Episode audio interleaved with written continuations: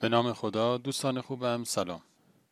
روی یک صبح زیبایی دیگر رو به شما تبریک میگم و از شما دعوت می‌کنم که داستانک امروز رو با عنوان اردوی مدرسه بشنوید. این داستانک رو آقا رسول عزیز دوست خوبم روایت کردن. دانش آموزها رو با اتوبوس به اردو می بردیم.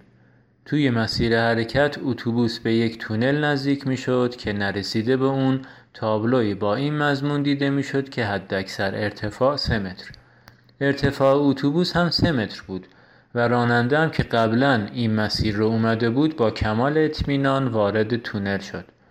بعد چند لحظه صدایی وحشتناک در عواست تونل هممون رو ترسوند و اتوبوس متوقف شد. بچه ها واقعا ترسیده بودند و جیغ و داد می کردند. بعد آروم کردن بچه ها من و آقای عباسی نازم مدرسه به همراه آقای راننده پیاده شدیم تا ببینیم چه اتفاقی افتاده.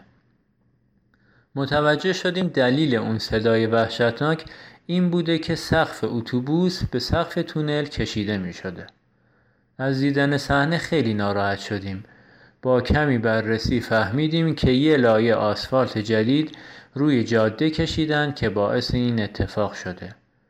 هممون به فکر چاره افتاده بودیم. یکیمون به کندن آسفالت فکر می‌کرد و دیگری به بکسل کردن اتوبوس با ماشین سنگین دیگه. اما هیچ کدوم از این راه ها چاره ساز نبود و یا حداقل در اون شرایط ممکن نبود.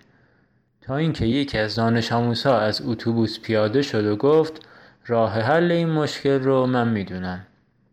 آقای عباسی به دانش آموز گفت چرا بدون اجازه اومدی بیرون؟ برو بالا پیش بچه ها و از دوستات جدا نشو.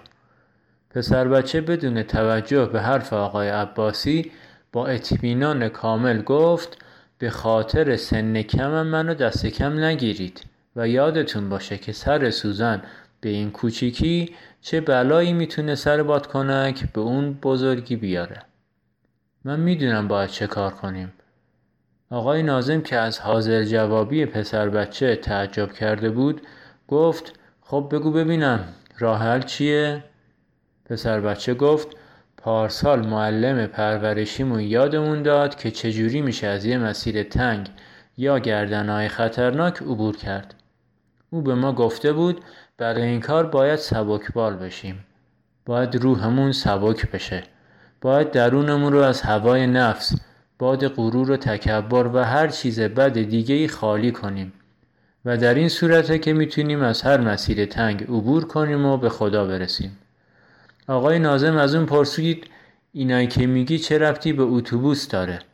پسر بچه گفت اگر بخوایم این مسئله رو روی اتوبوس اجرا بکنیم باید باد لاستیک های اتوبوس رو کم کنیم تا اتوبوس از این مسیر تنگ و تاریک عبور کنه. ما همین کار رو کردیم و اتوبوس خیلی راحت از تونل خارج شد.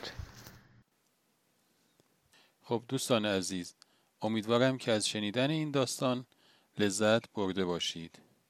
از آقا رسول عزیز هم به خاطر روایت این داستان تشکر می‌کنم. تا روزی دیگر و قصه اینو شما رو به خداوند بزرگ میسپارم. خدا نگهدار.